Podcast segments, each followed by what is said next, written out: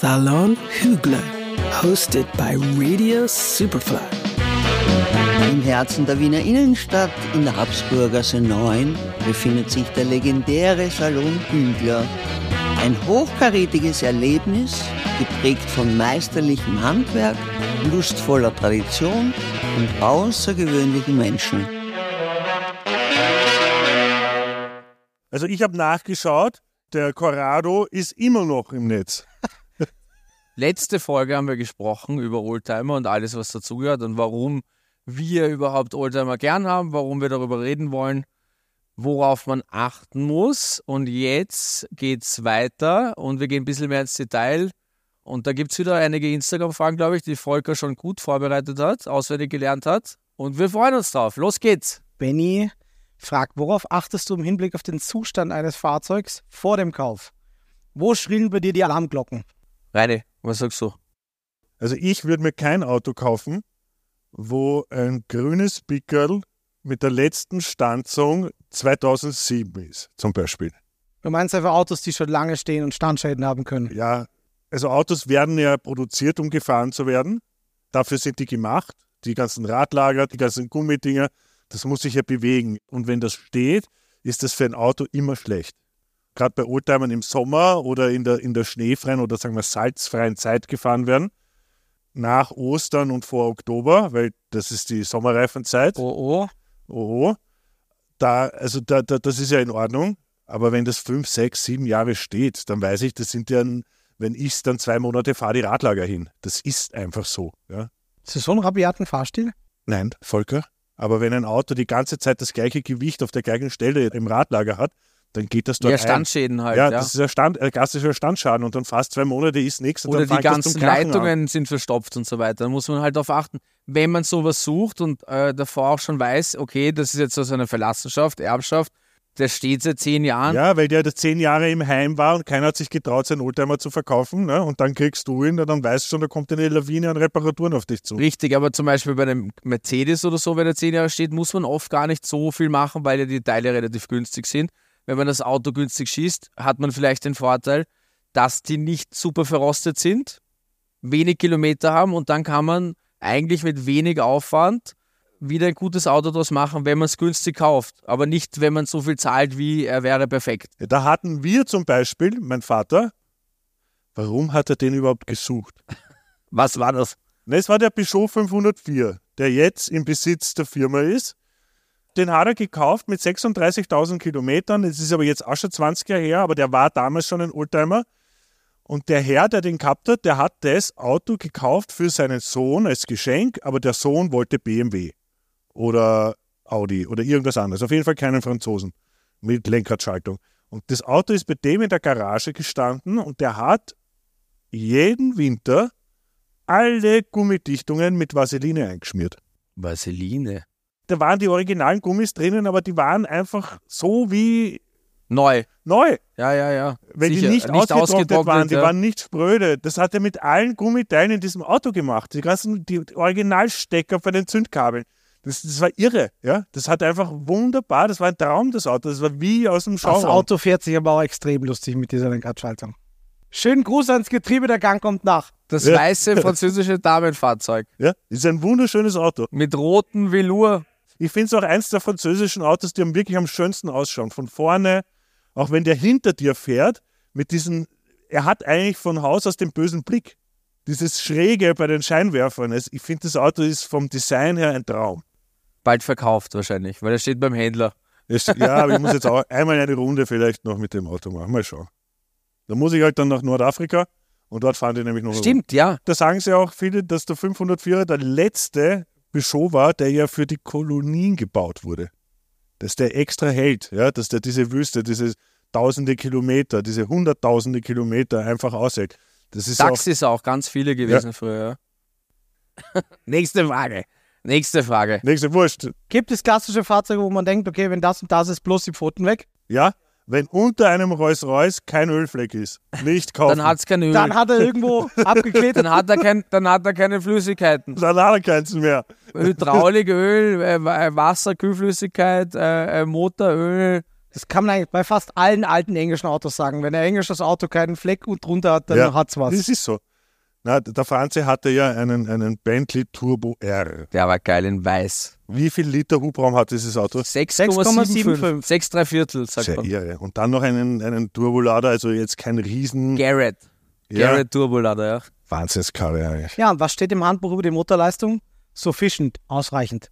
Richtig. Ausreichend, ja. Ausreichend. 340 PS gehabt, oder was? Immer noch gute Autos. Also ich fahre am liebsten sowas. Rolli. Rolli. Rolli fahren. Wenn du fährst. Aber was man auch sagen muss, ich finde, ich habe lieber ein Auto, das relativ günstig ist mit 200.000 Kilometern, weil es halt gefahren wurde und halt die notwendigsten Serviceintervalle eingehalten wurden, als eins, das ewig steht und dann halt diese tollen 100.000 Kilometer hat. Und dann schauen die Leute beim Kauf nur mal auf wie viel Kilometer oder die erste Frage ist, wie viel Kilometer, ja. Aber es gibt welche mit 100.000, die super geschissen beieinander sind. Und es gibt welche mit 220.000, so wie dieser Daimler, den wir haben, der halt gut gepflegt wurde und bewegt wurde und somit keine Standstehen hatte. Das ist alles eingegroovt, das ist eingefahren und das funktioniert aber verdammt gut und das kann ja auch nochmal 100, 200.000 Kilometer. Äh, das sind große Motoren meistens. Natürlich, V8. natürlich. Wenn es jetzt ein kleiner Vierzylinder ist, ist es schwierig. Ja? Aber da fällt mir gerade noch was ein. Da wollte der Franzi mir einen Gefallen tun. Und ich gesagt, du Reini, nächsten Wagen, den suchst du aus. TT Ja, Quattro Sport. ja, ja. Audi TT Quattro Sport. Urselten. Ganz ja, wenige, Aber so ja. selten, dass das Auto eh keiner kennt und auch keiner will. Ja. Ja. Weil es Ja, das einfach, mit dem Canavö, das ist ein guter Satz. ja, keiner will. Ja, gut. Und dann finden wir in Deutschland, so im Bereich München, so jemanden, der dieses Auto verkauft. Und ich sage so, du, das ist ein Wahnsinn. Die haben eine eigenkonstruierte Vorderachse besser als vom RS3 und was weiß ich was gut.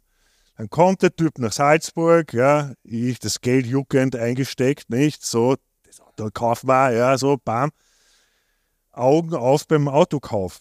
Weil das Auto hatte 153.000 Kilometer. Drei Tage später ist mir aufgefallen, Ölwechselpickel äh, im Auto bei, 174 oder so. bei 174, also bei 20.000 Kilometer mehr Ölwechsel vor zwei Jahren. Also du kannst dir vorstellen, das Auto hatte wahrscheinlich diese 200.000 schon geknackt. Aber Tacho zurückgedreht, so dass es halt attraktiver ist zu sagen, ja, okay, ich meine, bei dem Auto hat im Grunde alles funktioniert, alles top, ja, starker Motor, lustig zum Fahren, sowas kaufen nur Freaks und Sammler, sage ich jetzt einmal, oder eben Leute, die auf genau drauf schauen, was da los ist. Und dann wollen sie die FIN-Nummer, dann schauen sie anhand der FIN-Nummer, wie die Servicehistorie ist. Und dann ziehst du halt letztes Service vor fünf Jahren bei mehr, ein bisschen mehr Kilometern, als am Tacho hat, ja. Und was haben wir dann, da ist uns nichts anderes übrig äh, geblieben, als den Wagen halt zähneknirschend. wir haben den Aufwand gehabt mit der Typisierung. Das hat uns ein bisschen Geld gekostet. Dann musstest du den Nova nachzahlen, weil es äh, jünger war als 30 Jahre. Nova war so 16% auf den Kaufpreis. Ja. ja, das wird dann errechnet. Da mussten wir extra ein Fahrzeuggutachten machen, dass wir dann vielleicht dreimal damit gefahren sind, weil ich den Wagen persönlich gar nicht leibend fand, sondern der Reine halt. Der Reine wollte ihn dann auch nicht haben. Und dann haben wir ihn halt viel günstiger hergeben müssen. Der, der ihn dann gekauft hat, der hat sich gefreut, der hat eine Freude. Und so musst du eigentlich Autos kaufen. Du musst, Wir haben für den die ganze Arbeit du gemacht. musst von uns die Autos kaufen. eigentlich. In Wirklichkeit. Das habe ich mir bei so vielen Autoverkäufen schon gedacht. Alter, der, der jetzt das Auto kauft, hat, das sollten eigentlich wir sein. Weißt du, wir schon eigentlich zum guten Preis gekauft, dann noch investiert und dann einfach weg damit, ja, wurscht, und dann der sein, der es dann eigentlich gut schießt. Also schaut ja. dann alle da draußen, die Autos suchen, den Moment abwarten, wenn der Franzi denkt, weg damit. Der Bischof ist zu haben. Ja, da gibt es jetzt einen älteren Herrn, der ist interessiert, der will ihn haben, aber da gibt es jetzt noch einen Ankaufstest und so weiter. Bin ich mal gespannt. Also wenn ich jetzt nochmal drauf zurückkomme, was du vorher gesagt hast, besser allein das Auto mit 200.000 Kilometer als ein 100.000 Kilometer Auto, das irgendwie geschmückt oder Ja, oder top serviciert vielleicht sogar ist. Man weiß es ja nicht, aber halt urviel kostet. Das ist immer die Frage, was will man? Will man ein, ein Sammlerstück oder will man ein Auto für den Alltag, das gut funktioniert und, und nicht allzu viel Geld verlieren? Ja, das ist immer die Frage. Manche suchen halt immer die Perle, ja, aber man muss, finde ich, auch Kompromisse eingehen. Ich suche was, was mir am Alltag Spaß macht und nicht allzu viel Folgekosten nach sich trägt. Da gibt es eine Frage auch von Instagram von Carla, die so ein bisschen in die Richtung geht, die Autos mit Vintage-Uhren vergleicht und wissen möchte, ob es da Aspekte gibt, die man vernachlässigen kann und wo da beim Oldtimer-Kauf die Schnäppchen zu machen sind. Dazu kann man ja sagen, früher war das ja normal. dass es diesen Fahrzeugbrief gab, wo die Vorbesitzer drinnen standen mit, wenn es alte Autos waren, die Stempelmarken noch, was die Stempel vom Amt. So, das ist ja verboten seit den Datenschutzgesetzen. Du weißt zum Beispiel nicht, ob dein Auto ein Car2Go war. Und willst du, ganz ehrlich, ein Car2Go-Auto kaufen? Das ist viel zu neu. Nein, grundsätzlich ist es zu neu, aber ich will, ich will, das ist ja quasi ein Mietwagen, ne? Oder, oder noch schlimmer. Schau, ich bin halt ga- ganz ein anderer Typ. Ich tick nicht so wie die meisten. Wenn mir was gefällt und ich gehe halt Kompromisse ein, ich sage, das gefällt mir, ich möchte es haben. Ich weiß schon, die und die Mängel hat, aber der Preis ist attraktiv und ich brauche jetzt nicht die Perle, ja. Ich brauche nicht das, das Top-Auto, aber ich möchte, dass es halbwegs gut funktioniert und fährt und dass ich nicht allzu viel Verlust habe, dann kaufe ich es mir. Was wirklich schlimm ist, wenn so ein Achtzylinder, sagen wir 240.000 Kilometer hat und einfach Öl verliert.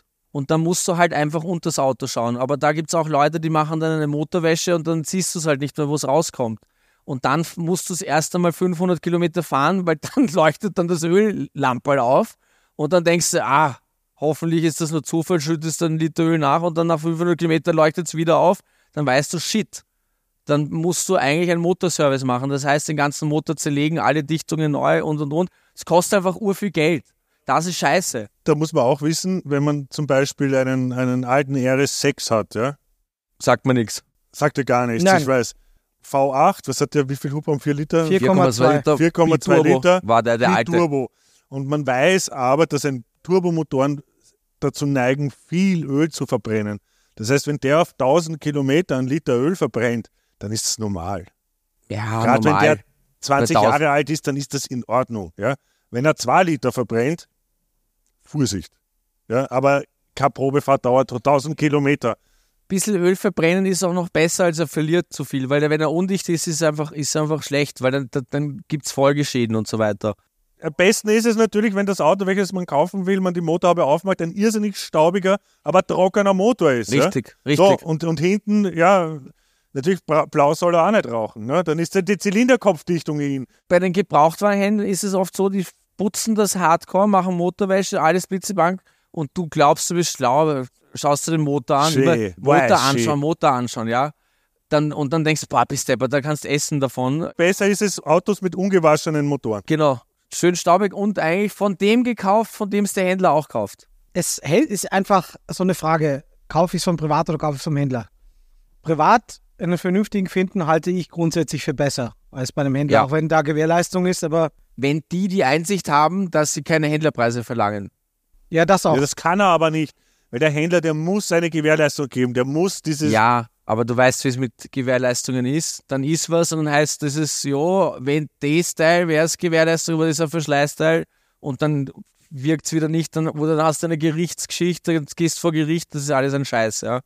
Die Leute glauben beim Händler, auch gerade bei Autos, ja, also ich, es gibt ja nichts, wo mehr Schindluder oder wo Leute alle Werte verlieren, wie als beim Autoverkauf, ja. Sobald es ums Auto geht, wird geschwindelt, weil es eh alle machen. Und das ist halt, ist echt Sache, muss ich sagen. Mir ist lieber, wenn jemand sagt mir ganz ehrlich, was die Mängel sind, ja, oder worauf ich achten muss. Wenn ich ein Auto zum Beispiel verkaufe, sage ich, hey, das funktioniert nicht, das funktioniert, darauf musst du achten, weil ich das Auto kenne. Aber, aber diese Schwineleien und dann im Nachhinein zu sagen, das ist dein Recht und dann geht man vor Gericht, was willst du machen? Dann, dann verdienen wieder nur die Anwälte und es ist einfach zach, ja, wegen einem Auto, das vielleicht 10.000 Euro gekostet hat. Ich gehe nicht zur Audi-Werkstatt oder zur Porsche-Werkstatt, ja, und hole mir den Porsche-Stempel, sondern ich habe meinen Vertrauten, der macht mir das und ich, ich weiß für mich, das passt. Und gerade bei den Autos ist es so, dass da halt einfach die meisten lügen. Es ist einfach so. Die sagen das, das, das. Und eigentlich sind es Wanderpokale, ja. Das ist ja auch diese, dieser Wartungsstau. Das geht dann durch fünf Hände und fünf Leute machen gar nichts. Du glaubst, das Auto passt und du bist dann der, entweder du bist der Sechste, der den Nächsten betrügt, oder du bist der, der halt äh, Geld in die Hand nimmt. Aber das Geld, was du in die Hand nimmst, das ist dann halt wahrscheinlich in die Luft gepulvert. Noch eine Frage von Instagram, die ich ein bisschen schmunzeln vorlese, ob einer von uns eine Kfz-Ausbildung hat Alle drei. und ob man da enorm Kohle sparen kann, wenn man sich da halt auskennt und selber viel machen kann. Klar, wenn man sich auskennt und selber was machen kann, aber wir alle haben keine Ausbildung. Reines Enthusiastentum. Ich meine, ich komme aus einem automobilen Haushalt, aber Dein Vater fuhr einen Lotus Omega. Und einen Bentley. Und einen Scheiß auf den Testarossa. Bentley. Einen Testarossa, Lotus, erzähl mehr über den einen Testarossa. Lotus Omega Ja, zwei Wochen, bis er hin war. und einen Ferrari Testarossa. Bis er hin war. Also der nicht, aber der Lotus Omega. Erzähl einmal, was hat dein Vater für Autos gehabt? Und warum? Testarossa, hallo, wie lange hat er den gehabt? Nein, das war, mit, das war die typische Midlife-Crisis.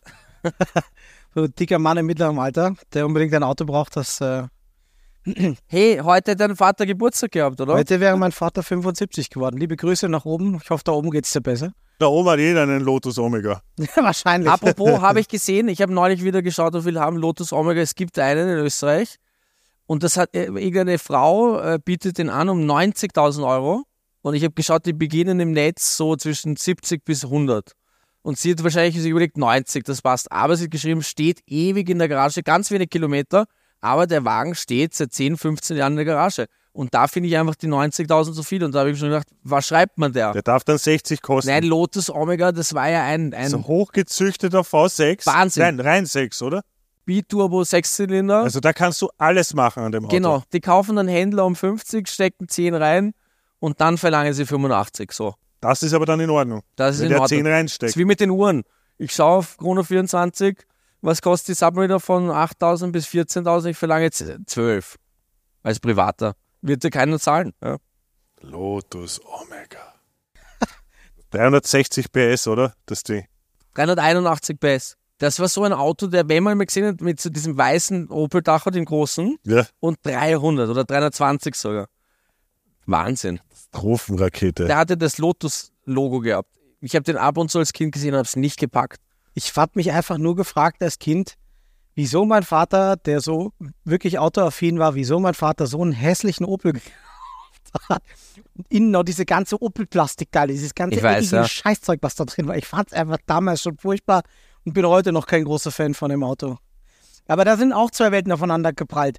Mein Vater, der autoaffin war, und mein Großvater, der ja Automobilingenieur war, der sich in den 70ern, wie es halt so war, als Unternehmer mal so eine S-Klasse gekauft hat. Aber auch mittelgroß, 280, 116. 280 SE, genau. Und den gefahren ist wirklich bis zum, bis er die Augen zugemacht hat. Den hat mein Vater, als mein Großvater gestorben ist, irgendwann ein halbes Jahr nach der Beerdigung dann irgendwann verkauft, obwohl ich den eigentlich gerne gehabt hätte. Super von meinem Großvater immer gewartet, aber halt wie bei deinen Eltern, wirklich halt nur noch der Rest von dem Auto übrig. Der war aber nicht gut gewartet von Franzis Eltern. Ja, okay. Naja, doch, mein Vater ist ohne Spaß. Der ist dann nicht so einem normalen, der ist ja dann gefahren so nach Stuttgart alle fünf Jahre und hatte so das Notwendigste und dann ist er nach Hause. Deshalb weiß ich, wie viel. Zwei Tage war er in Stuttgart und hat da die Leute ist die mega am Nerv gegangen mit der alten Schüssel und ist dann zurückgekommen und ja.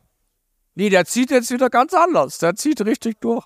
Ich habe meinen einkauft, dann war ich zu deinem Freund Schmied gegangen nach Dreiskirchen und der, hat gesagt, der ist einmal rumgegangen, jetzt so mit dem Schraubenzieher so ins Rost unten rein, überall. Weißt du, ich habe mir gedacht, Alter, ist nur so ein Rost runter, Er hat gesagt, na, was soll ich?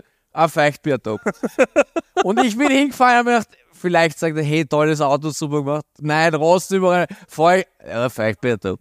diese Autos aus den 80ern oder 70ern, späten 70ern, frühen 80ern, diese Mercedes-Modelle mit diesen liegenden Scheinwerfern. W116, 350er See von einem seiner besten Kunden.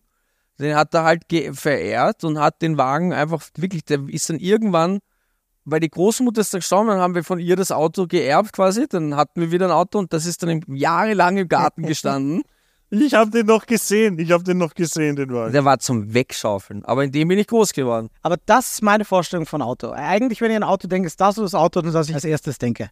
Auf der anderen Seite, die sind halt alle auch verwendet worden und man darf nicht vergessen, zehn Jahre lang Winterbetrieb für solche Autos, die sind durchgefault, die sind durchgerostet. Und jetzt, äh, dann werden die halt ein bisschen lackiert, zusammenfuscht und dann fasst aber den Lack rein und eigentlich ist drinnen alles verfault. Ja?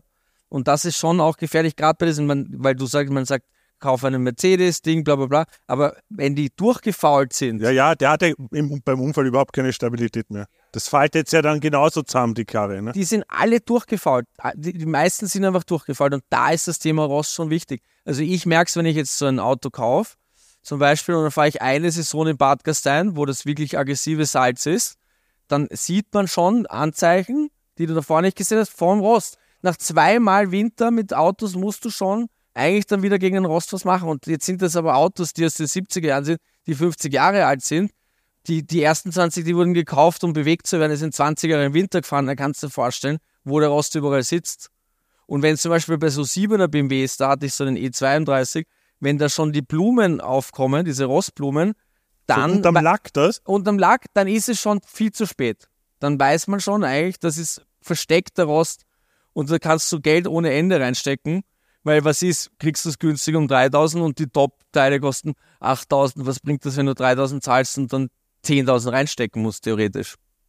Wenn ich nicht so miserabel in der Schule gewesen wäre und dann Goldschmied werden musste, sage ich jetzt einmal, dann äh, wäre mein Traumberuf nach Radefahrer, was auch eher illusorisch war, Kfz-Mechaniker gewesen. Hätte ich gerne die Ausbildung gemacht, weil es mich interessiert hat. Das Gesicht deiner Mutter, die dich dazu gerne sehen. Richtig. Aber auch Kfz-Mechaniker, es gibt gute und schlechte, ja. Und beim alten Mercedes musst du auf alte, andere Sachen achten, vielleicht wie bei einem alten Rolls-Royce. Der alte Mercedes hat eher Rost, weil der Rolls-Royce nicht, weil der immer Garage ist. Aber immer Garage heißt viele Standschäden wahrscheinlich und die haben halt irgendwelche Hydraulikfahrwerke, die der Mercedes nicht hat. Und, und, und, ja. Dann gibt es Autos, die schlechte Klimaanlagen eingebaut haben oder schlechte Automatikgetriebe und wieder Autos, die bessere Automatikgetriebe eingebaut haben. Da gibt es zum Beispiel die Maseratis, die mit den Biturbomotoren Vergaser, nicht Vergaser, Biturbomotor äh, anfällig, wo ein rein Sechszylinder von Mercedes nicht anfällig ist, aber der Mercedes halt eben wieder durchrostet ist wahrscheinlich. Ja? Also da muss man auf verschiedene Sachen Acht geben. Entweder man hat eine Vertrauenswerkstatt, man nimmt wen mit für den Ankauf. Das sind jetzt alle Sachen, die ich halt nie mache, leider. Oder Ankaufstest. Ja, aber Ankaufstest ist ja auch mühsam, weil das ist auch, ich sehe das oft als Art Vertrauensbruch dem Verkäufer auch gegenüber. Und das nimmt ja auch Zeit in Anspruch. Und in der Zwischenzeit kann es sein, dass das Auto eigentlich schon verkauft ist, weil der Verkäufer sagt, Alter, ganz ehrlich, das ist für mich ein Aufwand für Ankaufstest dahin, weißt du, obwohl das, obwohl das Auto eigentlich vielleicht gut ist. Das ist dasselbe wie mit Boxen und Papieren vielleicht. Die Leute tun so lange rum wegen den Papieren und dann haben wir schon verkauft, weil es wurscht ist, ob diese Uhr jetzt Papiere hat oder nicht. Weil der, der ein bisschen Ahnung hat und, und die richtigen Fragen stellt, der kauft es dann einfach, wenn der Preis passt. Die wirklichen Experten finden, ja, das ist alles eine Suche, ja, da brauchst du Zeit, Nerven. Es gibt ja diese Anfang 90er Jahre Autos, da waren wirklich diese Steuergeräte und teilweise konntest du schon auslesen Sachen, bis auch zum Beispiel bei meinem Range Rover 1999er Baujahr. Ich glaube, das haben deine Inder gekauft, wenn du zu Land Rover fährst, die können nicht mal mehr das Auto auslesen, die schicken dich weg. Und ich finde jetzt 99 ist nicht wahnsinnig alt, wenn er mit einem 99er Mercedes kommt. Da kann jeder, der ÖMTC, jeder, jede Werkstatt kann er das auslesen. Da musst du im Internet irgendwelche Spezialteile, äh, Adapterstecker mit Adapter spezieller aus Software. China, Nachbarteile organisieren, dass du überhaupt Fehler, die es ergibt, die man auslesen kann, auslesen, dazu überhaupt kommst. Ja, also das ist beim BMW, beim 7er, 57 den wir hatten, BMW Denzel in Wien kann das gar nicht mehr auslesen. Das ist schon schwach. Ja, das ist schwach. Na, stell dir vor, du bist ein alter Zuckerfabrikant aus Wien, ja, hast das Auto, liebst das Auto, hast dein Leben lang das Service reingebuttert Genau. bei BMW, Vertragshändler ohne Ende, dann gehst du hin und dann sagt er dann, na Knäger, ja, Der kommt mit dem Laptop und sagt, tut mir leid, das ist nicht mehr kompatibel. Sag ich, Alter, kompatibel? Wo du gerade davon sprichst, eben BMW oder andere Marken mit Auslesen und so weiter, gerade der Range Rover. Noch eine Frage von Manfred. Gibt es Marken oder Modelle, bei denen der Serviceaufwand geringer ist als bei anderen? Auch konkrete Jahrgänge oder Ja, na gut, also wenn du jetzt eine Skoda aus 2000 hast, sind die Ersatzteile günstiger Der auch als, schon ein Youngtimer ist. ja, als Audi-Teile. Ja, oder Engländer, ich meine Jaguar, Rolls-Royce, Ferrari, die sind von Haus aus einfach teure Teile.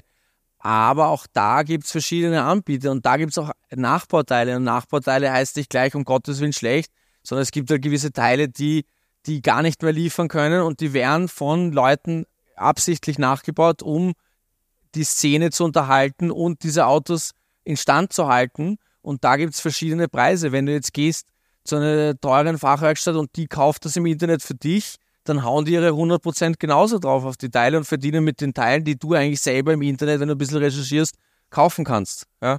Wenn du dir jetzt für einen fünf Jahre alten Audi äh, chinesische Bremsscheiben bestellst, weil die halt 200 Euro billiger sind, würde ich nicht machen. Ja? Gefährliche Sache. Gibt's auch. Es gibt für alles Nachbauteile prinzipiell. Saugefährlich. als ich Student war, hatte ich ja den 5er Kombi, den ich sehr geliebt habe, den E39. Und dann hat mich der Mechaniker in der Werkstatt auch gefragt, ja, wollen Sie ein Teil, das lang hält? Oder wollen Sie das Auto bald verkaufen? Weil das, wenn wir in ein billiges einbauen, da fahren Sie ein halbes Jahr damit, dann sind Sie wieder da. Oder Na gut, na, als Student hast du dann halt doch irgendwie das billige Teil genommen, aber es, na, es macht Ich keinen habe Spaß. dasselbe gehabt damals. Ich habe einen Alpha gehabt, glaube ich, mit 18, so einen 2,5 Liter V6. Mega geil und habe dann auch eine Nachbarkupplung. War das den, den du im ersten Stock von einem Haus Nein, das war ein anderes Auto. Genau. War ein Jahr Das war ein Ford Escort Und XR3i. da habe ich auch eine Nachbarkupplung bestellt. Die hat auch nicht wahnsinnig lang gehalten, muss ich sagen. Den hat ja Audi gebaut für Wirklich, weiß ich gar Alpha, nicht. glaube ich schon. Und die, die Nachbarkupplung war wahrscheinlich aus Italien. Ne? Ja, ja, ja, ja, ja das kann sein. Genau wie beim Schmuckstück. Ja, die Brosche muss man umdrehen. Genau, und das Ja. sagt der Mechaniker auch, man muss das Auto von unten ziehen. Wo leckt er, wo Getriebe, äh, Kupplung, äh, äh, Ölwanne, Motor, Reifen, äh, Radlager, Querträger, Querlenker, äh, Achsen, Das ist ja Kugelgelenke. total gefährlich auch. Ich meine, wenn es ausgeschlagene, die Gummilager von diesen Querlenkern, Ja, wenn ja. die ausgeschlagen sind oder hin sind, das ist das, was dafür da ist, dass das Auto gerade ausfährt. richtig, Und richtig. wenn das ein Spiel hat und du irgendeine äh, schnelle Bewegung, Ausweichmanöver oder sonst was machen musst mit dem Auto und das reagiert nicht, na super, dann hast du das Kind erwischt, oder was? Und es gibt halt auch Gefälligkeitsgutachten, muss man auch sagen. Es gibt, Natürlich, na, es gibt das passt schon, die, Pickel. na, das machen wir beim nächsten Mal oder sonst was. Gefälligkeitspickel und dann glaubst du, Leibwand, Pickel, drei leichte Mängel, passt schon, schwerer Mängel wurde behoben, alles super, steigst ein ins Auto und in Wirklichkeit hast du ganz viele schwere Mängel. Fahrende Zeitbombe. Na, sind das dann doch Autos oft mit, mit großen Motoren, wenn das ein 280er Mercedes ist? So, das Ding geht ja 200 oder schneller. Na, viel Spaß. Wenn das nicht gescheit bremst, 200 auf der Autobahn, Ja, ist gefährlich, ja. das ist einfach saugefährlich. Ja? Das bringt uns zu unserer letzten Frage von Instagram. Unter welchen Umständen, bei aller Liebe zu Oldtimern, würden wir auf moderne Technik oder modernere Autos setzen? Im Winter finde ich moderne Autos schon sehr angenehm. Das muss man echt sagen. Also da ist die moderne Technik schon von Vorteil. Ja, Ja, da bin ich bei Also gerade Familienurlaube, Winter, Bergstraßen, Schnee, moderne Heizung, also diese ganzen Sachen, Guter Allrad. Seitenaufprallschutz, also diese ganzen Sachen, also das macht schon einen schlanken Fuß. Ne? Ja, es ist immer eine Frage, was will man? Ja, so ein altes Auto hat 10 Meter längeren Bremsweg, zum Ist so. Beispiel. Ist ja, so, ja. Das ist halt so. Ganz ehrlich, wenn ich da mit meiner Tochter herumfahre, dann Ich glaube, das ist der erste wichtigste Aspekt bei euch beiden. Kleine Kinder. Da muss ich aber auch sagen, dass der Franzi ein sehr vorsichtiger Autofahrer ist. Naja, natürlich. Ich, ich heiz nicht durch eine enge Gasse in der 30er, sondern mit 60. Gibt es Leute, die machen das. Ne? Ich sehe schon die Kinder vorspringen links und rechts, ja, und fahre einfach wirklich in der Stadt besonders vorsichtig und ich halte, ganz wichtig, was viele nicht checken, einfach sie behindern sich, weil sie glauben, sie sind Superstars, äh, Abstand halten, einen, einen, einen Sicherheitsabstand halten, auf der Autobahn überall Bremswege einrechnen. Man heizt nicht an einer Kolonne vorbei mit 180, wenn alle nur 100 rechts hinter fahren. Es kann immer wer ausscheren und du kannst nicht bremsen. Du kannst noch zu schnell sein, du pickst dem hinten drauf. Und prinzipiell, ich bin jetzt kein Klimaheld, ganz im Gegenteil, ja. Aber das Auto, die, die ich fahre, sind produziert worden. Das umweltschädlichste Auto ist natürlich das, was für einen extra gebaut wird.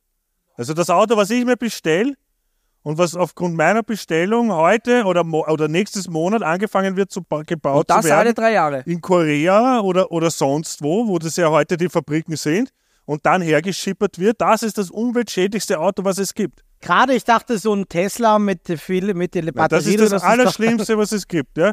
Wo dann noch die, die schwarzen Minderjährigen in Afrika in die Kobaltminen getrieben werden, dort verschüttet werden, ja, nicht mehr rauskommen, elendiglich zur Runde, Runde gehen ja, und wir uns gratulieren und selber auf die Schulter klopfen, dass wir saubere Elektroautos fahren. Weil es furzen kann. Ja, ist, ist, ist, der größte, ist die größte Verarschung, der größte Hohn eigentlich an der Intelligenz der Menschheit, meiner Meinung nach. alle drei Jahre ein neues Auto, weil das ja, und das, das ist ja alles Geschäftemacherei. Ich lieber meine alten Schüsseln, kauf die günstig, verliere fast gar nichts, verkaufe die wieder weiter und irgendwer hat wieder eine Freude damit, ja. Und es gibt, die Autos verbrauchen auch gar nicht so viel, die alten. Das ist ja auch eine Mehr.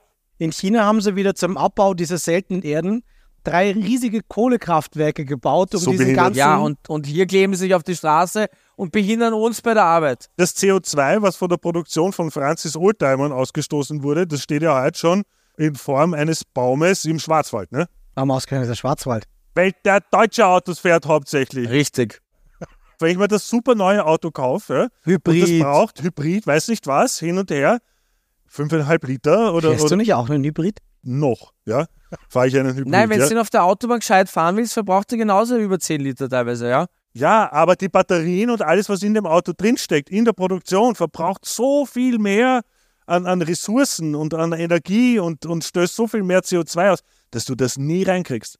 190er Mercedes aus den 80er mit einem kleinen Vierzylinder, 2 Liter oder was, die haben damals 6, 5, 6, 7 Liter verbraucht. Oldtimer oder Youngtimer, erstens einmal, die Anschaffung ist halb so wild, oft bei gewissen Modellen. Man muss ja nicht die sündhaft teuren nehmen. Ja, es gibt halt gehypte Autos, die sau teuer sind, aber es gibt sehr viel schöne Youngtimer, die man für eigentlich gutes Geld, kleines Geld kaufen kann, die gar nicht viel, wahnsinnig viel verbrauchen, die in der Haltung voll okay sind. Man verliert nicht wahnsinnig viel Geld im Wiederverkauf. Es ist nachhaltig, weil die Autos sind schon produziert worden. Man muss kein neues Auto kaufen. Man hat eigentlich ein, ein Auftreten, man hat einen gewissen Luxus, der damals viel Geld gekostet hat, der heute eigentlich gar nichts mehr kostet. Und wer braucht diese ganzen Computer in den Autos? Wer, wer braucht das? Braucht, wenn man es braucht, bitte. Aber mir reicht Klimaanlage im Sommer, Sitzheizung ist angenehm, ist top und ein Radio, das äh, Radio Superfly empfangen kann. Und bei 140 nicht so viel Nebengeräusche, ja? Danke. Mehr brauche ich nicht. Der Hochkaräter für die Ohren. Saloon Hügler. Alle 14 Tage, immer am Mittwoch. Neu auf Radio Superfly. Und jederzeit zum Nachhören auf unserer Website superfly.fm und allen Podcast-Plattformen.